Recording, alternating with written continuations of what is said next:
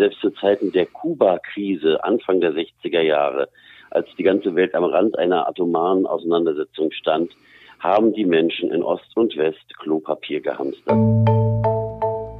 Ich bin Luis Klamroth und in diesem Podcast geht es nicht um Corona. Zumindest nicht um das Virus, sondern darum, was Corona mit uns macht. Also mit uns als Gesellschaft.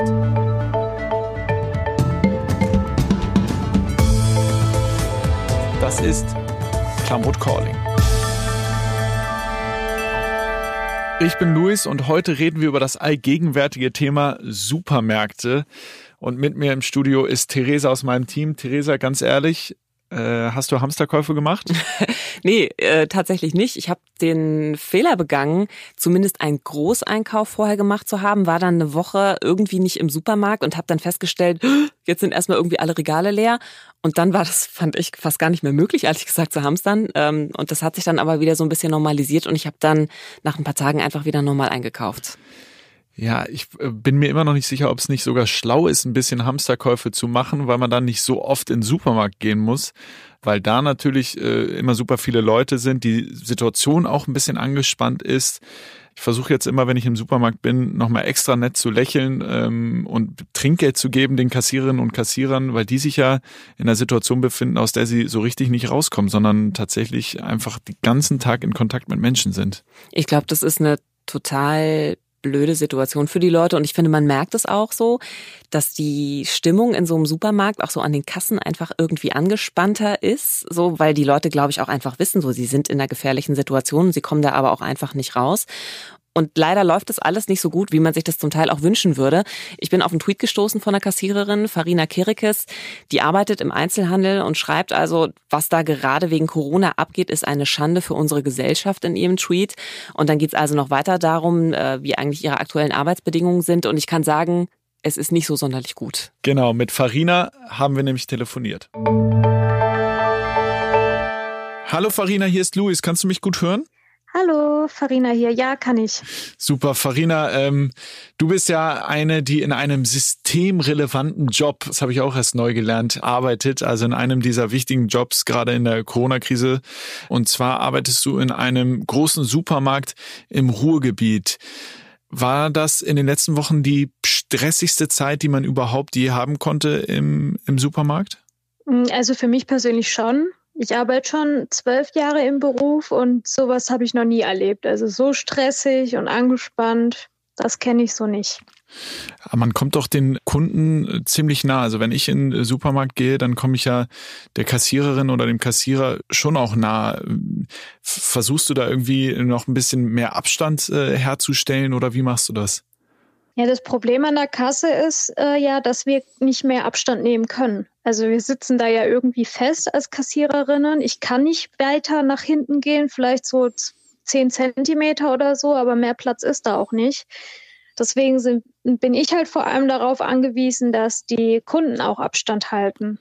Und tun die das? Ja, teils, teils. Also mittlerweile ist es ja vorgeschrieben, dass so Abstandhalter an der Kasse sein müssen, irgendwas, damit die Kunden halt nicht ganz so nah dran kommen. Das hilft ein bisschen, aber es gibt immer noch Leute, die zu nah kommen. Aber vor allem auch, wenn ich im Laden unterwegs bin und jemand mich fragt, habe ich immer wieder die Situation, dass ich einen Schritt zurückgehe, weil ich denke, okay, das ist jetzt zu nah. Und dann geht die Person einen Schritt vor und ich gehe wieder zurück und das muss total bescheuert aussehen, wie ja. da durch den Laden latschen. Aber viele ähm, haben es irgendwie noch nicht gecheckt, was der richtige Abstand ist. Jetzt ähm, find, sieht man ja immer wieder äh, Fotos von leeren Regalen, aufgekauften Klopapierrollen, äh, keine Nudeln mehr da, Konserven auch alle weg. Ist das bei dir im Supermarkt auch so oder sind die Regale noch voll? Nee, das ist, äh, erlebe ich genauso. Genau, ja. Also ich habe jetzt auch schon äh, Rangeleien unter den Kunden beobachten können Echt? und auch Wortgefechte, ja. Wo, worüber streiten schon, die sich da? Na, einmal ähm, über den Abstand. Äh, Menschen, die sich bei den anderen beschweren, dass sie bitte Abstand halten sollen. Und das sieht halt dann auch nicht jeder direkt ein, sondern äh, beschwert sich dann erstmal. Mhm.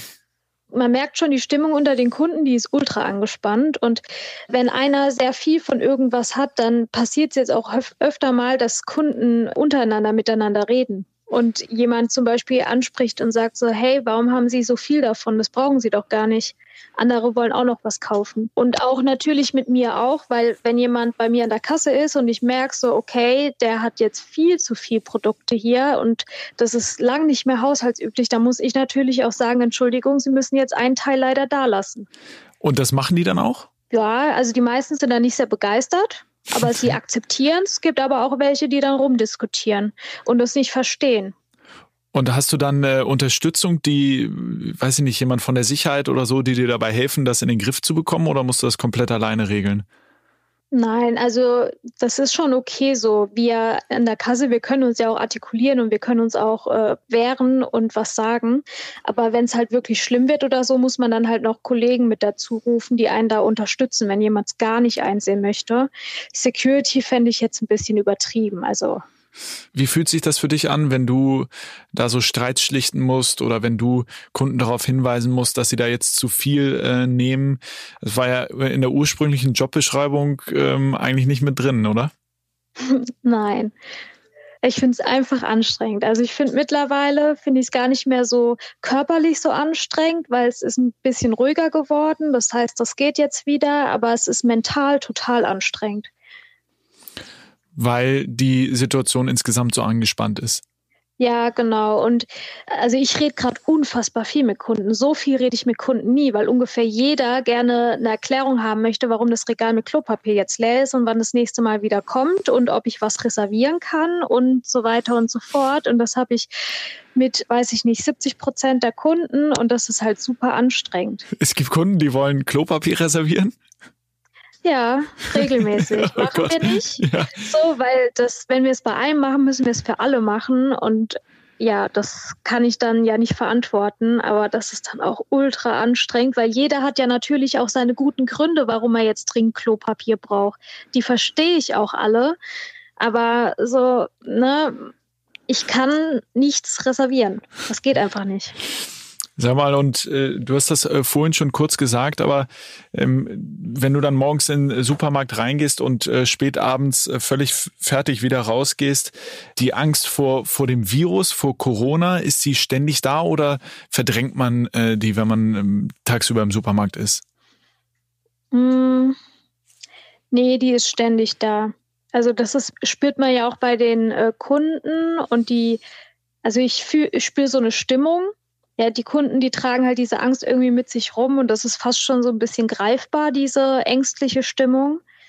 Und äh, das trägt sich natürlich auch auf mich über und das äh, verschont mich auch nicht. Ich mache mir zwar nicht unbedingt viel Sorgen, was mit mir passiert, wenn ich mich anstecke, weil ich bin ja noch relativ jung und ich habe ein gutes Immunsystem und alles. Für mich wäre das wahrscheinlich ein Klacks, das zu überstehen. Aber ich habe unfassbar Angst, dass ich mich aus Versehen anstecke, das nicht merke und dann mal unsere, äh, meine ganzen Kunden anstecke. Vor allem die Eltern älteren Kunden oder meine älteren Kolleginnen. Davor habe ich unfassbar Angst. Und äh, wie lange glaubst du, kann man das noch so durchhalten oder kannst du das noch so durchhalten, diese Ausnahmesituation im Supermarkt? Naja, wir müssen ja. Also ich muss ja durchhalten, noch eine ganze Weile. So, also ein Weilchen geht das auf jeden Fall noch. Also wir sind untereinander gerade sehr solidarisch und unterstützen uns, wo es nur geht. Deswegen, selbst wenn Kunden dann patzig werden oder so, dann weiß ich immer noch, meine Kolleginnen, die stehen alle hinter mir, egal was ist. Dann, äh, Farina, vielen, vielen Dank, äh, dass du überhaupt diesen Job machst, den du machst. Äh, der ist äh, gerade in diesen Zeiten ja super wichtig und ich hoffe, du bleibst gesund und danke, dass du mir äh, von deinen Erfahrungen im Supermarkt erzählt hast. Ja, gerne. Danke auch für deinen Anruf. Halt durch, Farina. Bis dann. Tschüss. Mache ich. Tschüss. Genau das, was Farina beschreibt, äh, erlebe ich aber auch in den Supermärkten. Also ich war letzte Woche zum Beispiel im Supermarkt bei mir um die Ecke die Situation war so angespannt, dass sich da echt zwei Leute um die letzte Packung Vollkornnudeln äh, gestritten haben, was ich überhaupt nicht verstanden habe. also ich frage mich eher, wenn es selbst bei Vollkornnudeln ja schon zu so einer Aggressivität kommt, ja, wie sieht's dann eigentlich wirklich aus? Also ist das berechtigt, dass wir uns jetzt schon um Vollkornnudeln streiten? Wir haben ja mit dem Hauptgeschäftsführer des Handelsverbandes äh, Berlin-Brandenburg auch drüber gesprochen. Der hat ja gesagt, ähm, während der Kuba-Krise wurde auch schon gehortet und das haben wir auch gut überstanden. Aber trotzdem ist es natürlich echt äh, interessant, mal darüber nachzudenken, wie funktioniert die Logistik eigentlich jetzt dahinter? Also wie bekommen wir die Regale schnell wieder voll, so dass die, die horten, dann auch äh, ihren Nachschub bekommen? Hallo, Herr Busch-Petersen, Luis Klamroth hier. Grüße Sie. Grüße Sie auch. Dann muss ich natürlich direkt mal die wichtigste Frage als erstes stellen, nämlich gibt es noch genug Klopapier und äh, Nudeln im Lager? Also ich war heute zwischen zwei Terminen in einem wirklich ganz normalen Supermarkt schnell mal andere Dinge holen, habe aber natürlich nach diesem ganz heißen Artikel geguckt und fand sie auch heute in einem Weddinger Supermarkt.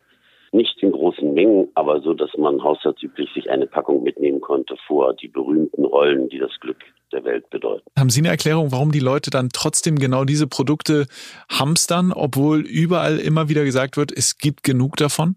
Ich habe heute mit einem Kaufmann gesprochen, selbstständigen Lebensmitteleinzelhändler, der seit Jahrzehnten schon im Handel tätig ist und das zu Zeiten der DDR auch schon war. Der ist jetzt über 80 Jahre und hat mir gesagt, Herr Busch-Petersen, das mit dem Klopapier ist immer so gewesen. Er konnte sich erinnern, selbst zu Zeiten der Kuba-Krise, Anfang der 60er Jahre, als die ganze Welt am Rand einer atomaren Auseinandersetzung stand, haben die Menschen in Ost und West Klopapier gehamstert. Ich weiß auch nicht, was die Deutschen treibt. Andere Völker hamstern andere Dinge. Wir achten sehr darauf, dass dann auch für ängstliche Stunden alles da ist. Das heißt, das ist ein typisch deutsches Ding? Ja, das scheint bei den Produkten so zu sein, aber beim äh, Verhalten, dass die Leute bestimmte Vorräte sich anlegen, wenn es kritisch wird, das scheint, das sollte man vielleicht eher auch mal Psychologen fragen, das scheint wirklich ein, eine Verhaltensweise zu sein, die irgendwie einen sozusagen durch Reflexe aufgelöst wird. Herr Busch-Petersen, ich habe heute mit einer Kassiererin, mit Farina gesprochen, die arbeitet in einem großen Supermarkt im Ruhrgebiet und die hat erzählt, dass äh, im Supermarkt echt Zustände herrschen, die nur schwer erträglich sind. Also weil die Kunden keinen Abstand halten, sich streiten, mehr mitnehmen als, als überhaupt zulässig. Was kann man da als äh, Handelsverband äh, gegen tun?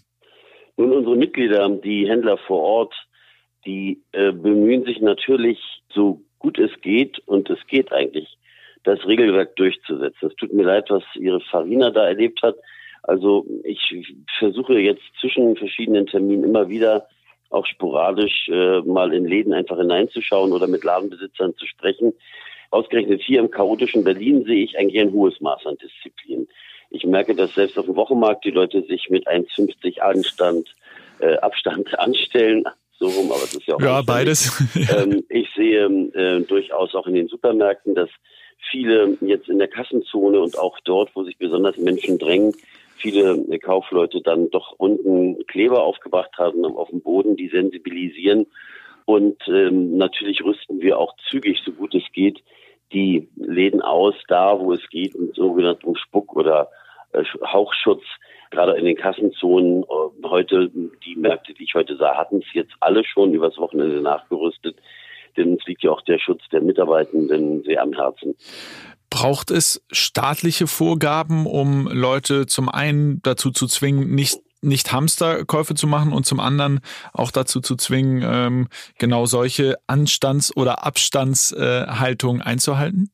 Die Abgabemengen zu begrenzen, das können wir selber und das schaffen wir auch ohne Tätlichkeiten bisher. Wir sind in der Lage festzulegen, für welche Artikelgruppen wir sagen, haushaltsübliche Mengen nur oder Mengenbeschränkung. Heute war das dort auch so, bitte nur ein Paket von jedem mitnehmen. Und das muss man auch einfach, denke ich, mit guten Argumenten untersetzen und mal darauf hinweisen, dass die zu Recht umjubelten Mitarbeiter des medizinischen Dienstes, wenn sie nach Hause kommen, auch noch was in den Regalen vorfinden wollen das pegelt sich, glaube ich, jetzt auch ein. Und für die anderen Dinge, wir achten ja schon entsprechend der Empfehlung des Robert-Koch-Institutes auf wesentliche Sachen. Die Sache wird selten besser, wenn der Staat jetzt eingreift. Was will er machen? Will er jetzt in jedem Supermarkt nochmal ein Sonderregulativ äh, verfassen, wie viele Leute da rein dürfen. Einige Länder und Landkreise haben es gemacht, aber dann ist immer die Frage, wer soll das jetzt auch noch kontrollieren? Wir arbeiten im Lebensmitteleinzelhandel bundesweit im Moment über dem Limit. Die ähm, Frauen und Männer an der Kasse, im Regal und in der Logistik ackern wie die Wilden. Wo sollen wir jetzt noch Leute hernehmen bei einer immer dünneren Personaldecke? Auch wir haben Krankheitsfälle etc. Helfen Sie mir ein bisschen die Logistik zu verstehen in solchen Krisenzeiten. Äh, wie funktioniert die Lebensmittelversorgung? Wird da jetzt viel, viel mehr eingelagert, als das sonst der Fall ist? Viel, viel mehr von A nach B transportiert? Was passiert da? Wir haben, ich sag mal, in all diesen schwierigen Zeiten natürlich einen Vorteil. In weiten Teilen des Trockensortiments waren wir schon gut vorbereitet auf Ostern und hatten dadurch hier zum Beispiel im Großraum Berlin sehr viel Trockensortiment, Nudeln und all das. Ah, interessant. Mhm. Ja, und äh, insoweit äh, hat es uns nicht in allen Bereichen gleichermaßen heftig dann getroffen. Aber natürlich haben wir ja nur eine bestimmte Anzahl Laster, eine bestimmte Anzahl Kraftfahrer mit ihren Lenkzeiten und die sind darauf ausgerichtet, eben jeden Markt in einem bestimmten Rhythmus zu beliefern. Wenn aber bestimmte Warengruppen einfach in vielfacher Menge des Normalen verkauft werden, dann ist es sehr schwer, sich darauf einzustellen, weil wir haben jetzt nicht im Last, der zwischendurch nochmal kommen könnte. Machen wir inzwischen alles, aber zunächst ging das gar nicht. Musste man Kapazitäten aufbauen. Wir sind sehr froh, dass die Landesregierung fast überall in Deutschland sehr schnell die Lenkzeiten und die Sonntagsarbeit erleichtert haben in den Logistikzentren. Äh, das war ja alles auch sehr reguliert. Und wir sind auch dankbar, dass wir jetzt äh, die Freigabe der Öffnungszeiten generell haben für die relevanten oder sensiblen Sortimente. Und das heißt gar nicht, dass die Läden überwiegend am Sonntag aufmachen, aber sie nutzen den Sonntag in den Läden, äh, sich sozusagen frisch zu machen und aufzufüllen. Das geht ja sonst auch nicht so ohne weiteres. Ähm, dass die meisten im Moment die Sonntagsöffnung nicht nutzen, nicht mal hier im liberalen Berlin, hat damit zu tun, dass unsere Leute von Montag bis Sonnabend so ackern, dass die wirklich im Gegensatz zu sonst richtig platt sind und am Sonntag auch mal Erholung brauchen. Die sind jetzt schon platt und brauchen Erholung, aber was passiert denn äh, in den nächsten Wochen, wenn Corona hier richtig ankommt, äh, so wie das in Italien jetzt schon der Fall ist? Was sind da die größten Risiken? Wir würden auch dringend eigentlich empfehlen, dass auch unsere Angehörigen zumindest in den Bereichen der sensiblen Infrastruktur, dass die zum Beispiel auch mal schneller getestet werden, ähnlich wie die Angehörigen medizinischer Berufe, weil jemanden bei uns pauschal 14 Tage in Quarantäne schicken heißt, wenn sie nichts hat, sitzt sie 14 Tage da und, und kann nicht uns helfen, äh, mhm. die Lebensmittelversorgung sicherzustellen. Wir müssen natürlich sehen, dass wir ein Höchstmaß an Produktivität haben, nicht für ein Höchstmaß an Ertrag, sondern für ein Höchstmaß an Versorgung. Mhm. Im Moment steht ja im Vordergrund der Versorgungsauftrag, den wir irgendwo doch haben, ähm, nicht primär Geschäfte nur zu machen, sondern vor allen Dingen sicherzustellen, dass die Großstädte zum Beispiel leben und atmen. Hier ist kaum einer in der Lage, sich selbst zu versorgen. Es sei denn, hier, da wo ich wohne in Berlin, geht einer auf Eichhörnchenjagd. Aber auf Gottes Willen. Oder fängt jemand an, seine Hamster zu verarbeiten, die er als Hamsterkäufer gekauft hat. Aber äh, insgesamt müssen ja die Leute versorgt werden. Gerade in solchen urbanen Räumen sind so gut wie keine Selbstversorgungsquoten da.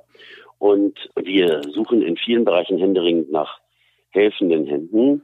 Das funktioniert übrigens ganz erstaunlich gut. Wir haben einen Brief äh, in unser Internet gestellt und auch an befreundete Verbände und Wirtschaftseinrichtungen geschickt, vor allen Dingen an die Kollegen, die ja auch betroffen sind, Hotellerie, Gastronomie.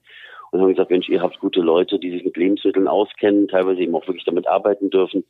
Und da haben wir jetzt schon ähm, sozusagen eine Art Umverteilung vorgenommen für die nächsten Wochen und äh, etlichen Logistikzentren im dreistelligen Bereich äh, Mitarbeiter zuführen können, temporär, das ist die beste Form, wenn man sich gegenseitig hilft, wenn man sich untereinander hilft. Ach, dann ist da ein und, Austausch äh, richtig zwischen den äh, zwischen den Branchen ja, findet da statt. Also ist ganz schwierig mit dem mit der rechtlichen Seite. Ich will das jetzt doch gar nicht zu sehr auswalzen, aber da hat jetzt auch unsere Arbeitsagentur äh, uns extra jemanden abgestellt, der sich nur um dieses Thema kümmert. Mhm. Also kurzfristiger Arbeitnehmerbedarf im Einzelhandel und ich glaube, da werden wir dann auch hilfreiche Modelle finden. Herr Busch-Petersen, als Hauptgeschäftsführer des Handelsverbandes Berlin-Brandenburg müssen Sie natürlich optimistisch sein und ähm, sind es auch, wie ich Sie jetzt so wahrnehme. Aber gibt es auch Momente, wo Ihnen äh, persönlich so ein bisschen Angst und Bange wird, ähm, dass das Ganze standhält, das ganze System der Lebensmittelversorgung?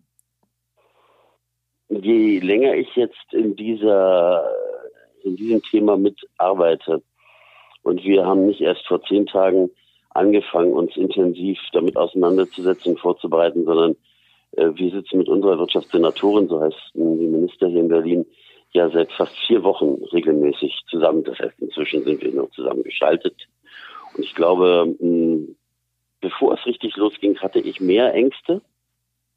Mhm. und sehe jetzt, wie auch flexibel und doch recht stabil unser System mit den bisherigen Anforderungen klarkommt.